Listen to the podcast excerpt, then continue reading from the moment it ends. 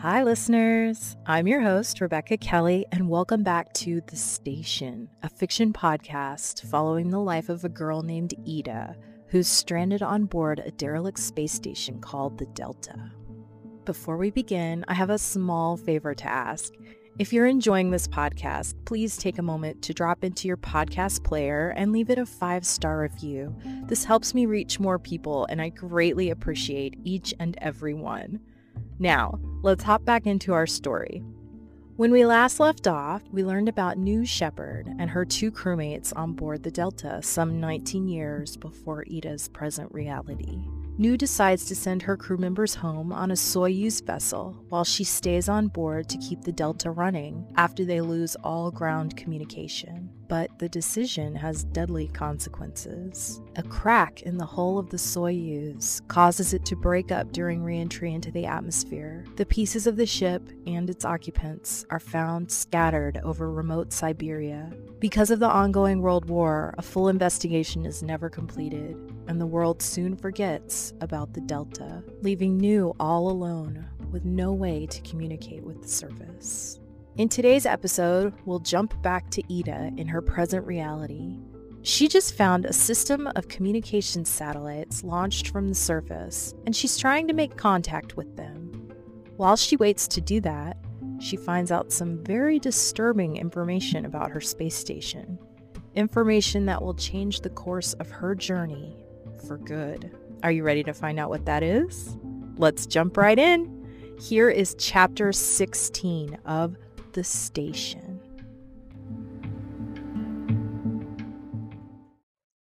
Thump, thump, thump. I am nervously drumming the end of a pen against the table in the kitchen.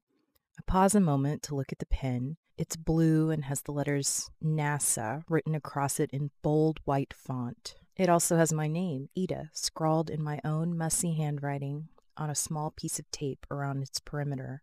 I can't remember the last time I put my name on anything around here. I've finished supper, and I can't think of anything else to do but sit here and drum this pen on the table. It's been two days since my birthday, and so far nothing has happened except the same old, boring stuff that always happens around here.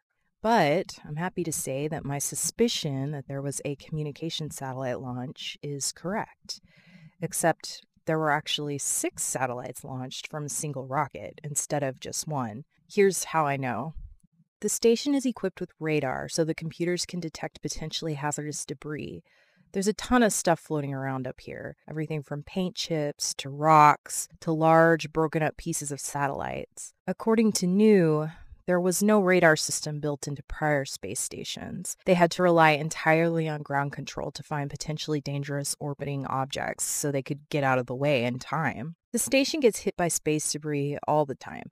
You can hear it. Bits of dust make metallic pings when they come up against the outer hull. The little objects aren't the problem. It's the big stuff that the computer watches for. Because the Delta was meant to occupy an orbit much further away from the Earth than any space station in the past, they gave it a radar system to detect space debris on its own. But a radar system like that requires a lot of power to run it. All of the previous space stations relied on solar energy for most of their power. Not that the Delta doesn't have solar power, there are actually four solar arrays on the starboard end of the station.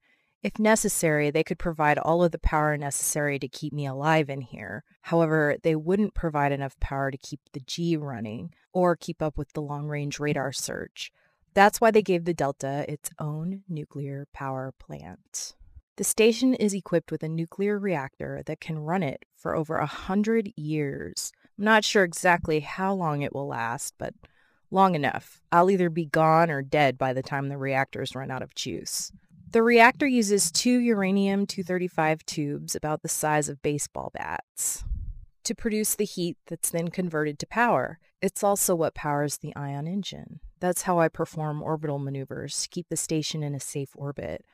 Ion engines allow you to produce a tiny bit of acceleration over a long period of time. The radar also runs on power produced by the reactors, and it does a constant scan of the area around the station. It's set to keep track of a 50 kilometer sphere of space, and it searches for objects bigger than 10 centimeters, as those cause the most damage. So, as an experiment, I increased the bubble that the radar searches to 100 kilometers, and there they were.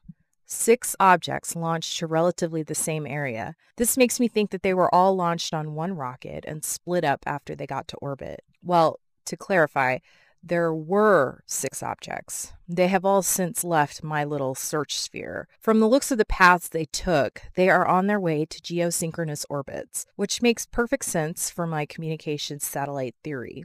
So, what now? Sit and wait, I guess. It's really all I can do. Disappointing, for sure. I decide to call it a day and go to bed. It's only 1930 GMT right now, which is pretty early for me, but I can't concentrate on anything. My sleep compartment is on the other side of the G from the kitchen, next to the bathroom. It only takes about 30 seconds to walk from one side to the other. I look into the mirror after I'm done brushing my teeth and hair. There's the girl again, looking back at me from the other side of the glass. She isn't smiling now, though. She looks worried. This doesn't surprise me. She's always worried about something. The sun is out, so I cover up the little porthole window in my sleep compartment with a blackout blind and close the compartment door before flopping down on my bed. I know if I spend too much time lying here, I'll never go to sleep. It's time to start counting. My mother taught me a little mind trick many years ago. Count backward from a thousand to put yourself to sleep. I roll through many numbers, but finally, sleep takes over.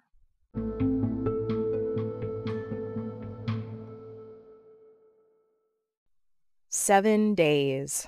That's how long it's been since I first found the rocket tail from the satellite launch. It's Monday again. Nix and I are working on maintenance and systems checks, the same checks we do every Monday. He's outside right now checking the outer hull for punctures, and I'm working on an orbital maneuver. My station orbits between 350 and 420 kilometers above the surface. Even though I'm out here with what seems like a perfect vacuum, that's not exactly true. The Earth's atmosphere is further reaching than you might think, and a tiny atmospheric molecules hit my station daily, causing it to slow down. The real problem with this slowdown is that it's not constant. There's no way to predict how much it will slow down over a period of time. The size of the atmosphere depends on the activity of the sun, which causes the outer atmosphere to expand and contract like a sponge. At certain times, the atmosphere where I am is thicker than at other times. To counteract this drag, I fire up the ion engine from time to time. I can't set the engine up on autopilot, turning on at a specific time or at specific intervals. As I said, the drag isn't constant. It's something I have to monitor to keep the station's altitude from getting too low. Frankly, it's not my favorite thing to do. Fire up the engine, that is. If something fails in the burn process, I am toast literally. Without the atmospheric boost, the station gets lower and lower in the atmosphere, and the lower it gets, the slower it gets. The station can technically orbit as low as 260 kilometers, but anything lower than that is really risky. The ion engines wouldn't be able to lift it out of an orbit lower than, say, 160 kilometers, and it would start to break up at 100 kilometers. Today's orbit is showing just short of 350 kilometers, which means it's time to give it a boost. The Ion engine on the Delta is the first engine of its type ever built and put into use on a manned space vehicle. Heat from the reactor is routed to the engine where it's used to heat liquid hydrogen and create ionized gas. The engine then shoots the gas out the back of the spacecraft in a steady stream.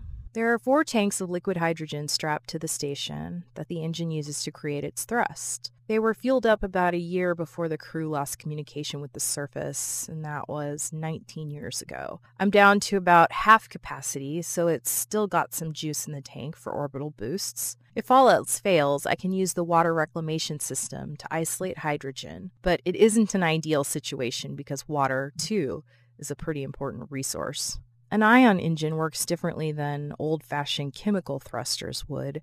It takes a little more time to push the station into a higher orbit, which is another really good reason to keep the altitude well above the minimum. The amount of time needed to boost the station depends on how low the station is. The problem is, if it doesn't have enough time to produce the necessary thrust, the station could dip too low to recover. It's a delicate and exhausting balance. I'm in the service module working from the main screen. I pull up the proper program and begin to initiate the commands to warm up the engine. Being it's going to take a while to get her up and running, I take a break and head down to the G for some exercise. Today's exercise will be the stationary bike.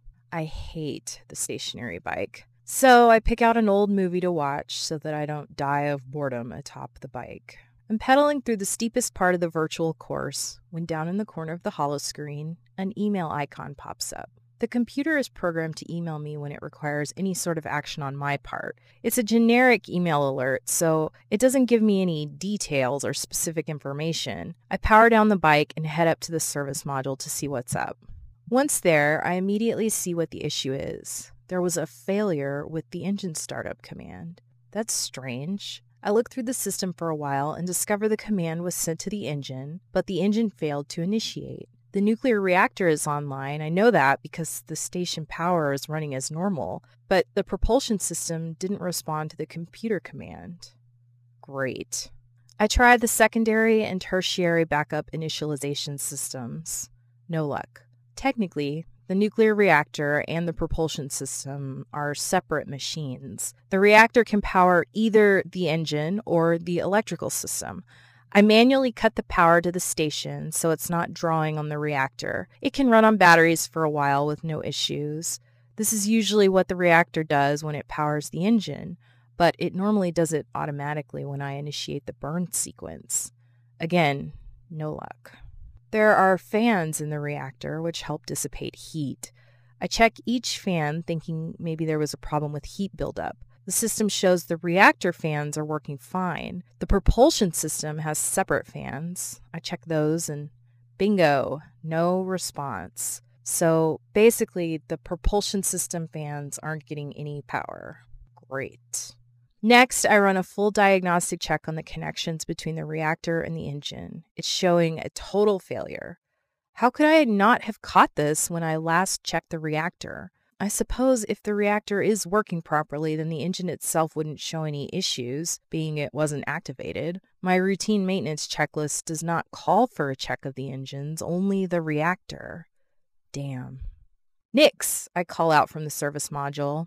After a brief moment of silence, I hear Nix moving about and the latches releasing from his charging port.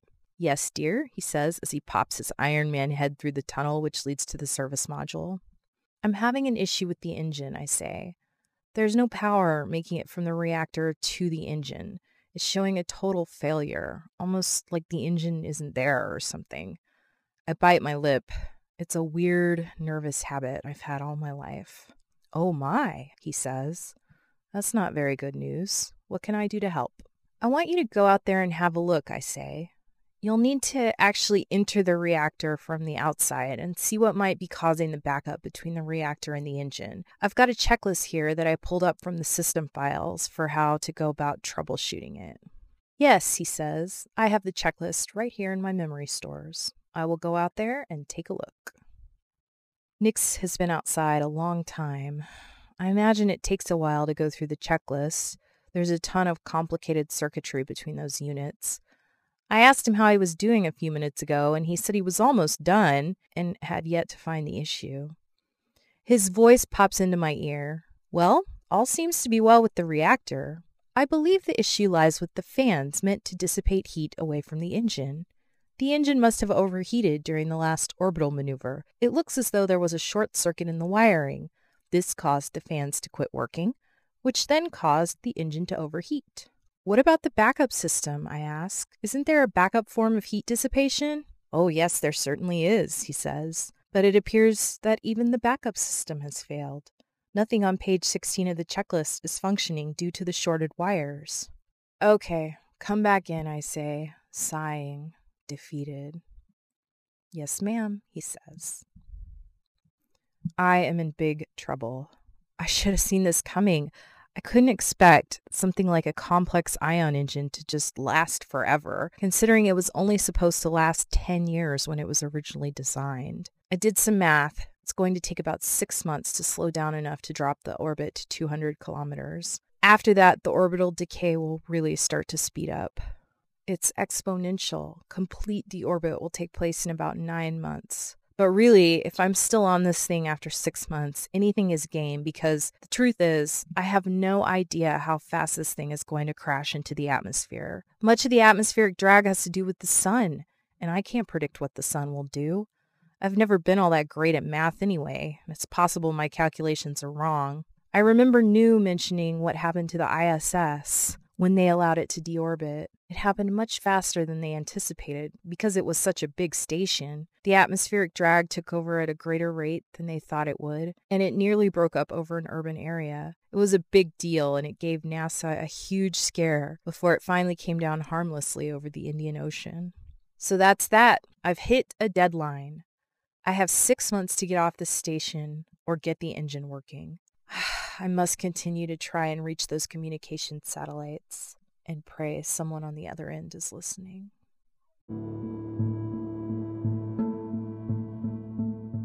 Thanks for listening, sci fi fans. In the next episode, we will go back to Noon's journey after her crew members leave the Delta. She's about to get some incredible news of her own. You don't want to miss it. See you then. Bye.